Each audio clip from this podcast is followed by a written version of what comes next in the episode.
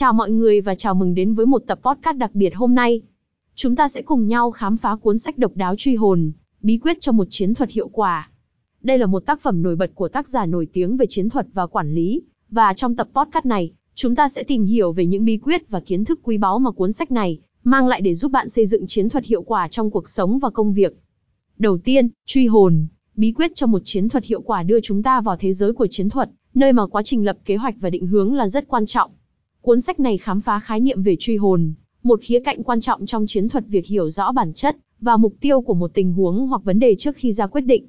Điều này giúp chúng ta tối ưu hóa sự hiểu biết về tình hình và đưa ra những quyết định có lợi nhất.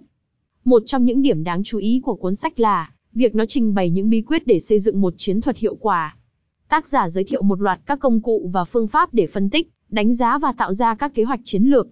Điều này bao gồm việc nắm bắt các nguy cơ và cơ hội, đánh giá tài nguyên và khả năng, và xác định mục tiêu cụ thể. Cuốn sách cũng tập trung vào việc thiết lập một hệ thống đo lường và đánh giá hiệu quả để đảm bảo rằng chiến thuật của bạn đang đạt được những kết quả mong muốn. Nó cung cấp các bước cụ thể để xác định các chỉ số quan trọng và theo dõi tiến độ trong việc thực hiện chiến thuật. Một phần quan trọng khác của cuốn sách là việc giải quyết khái niệm về đánh lừa và tạo ra các kế hoạch phản kháng.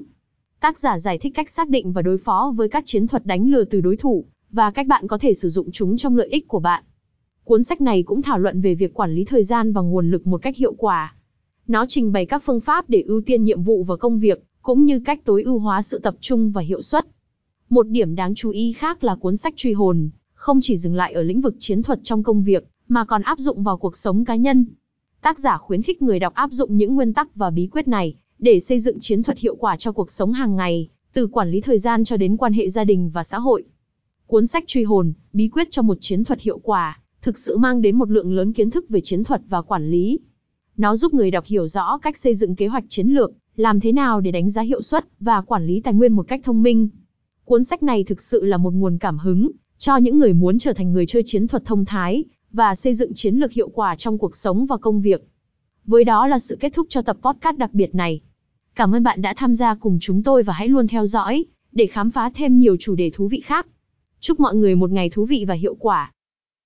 HTTPS Liên minh Samsoi Net Factory Z cho một chiến thua thì eo qua.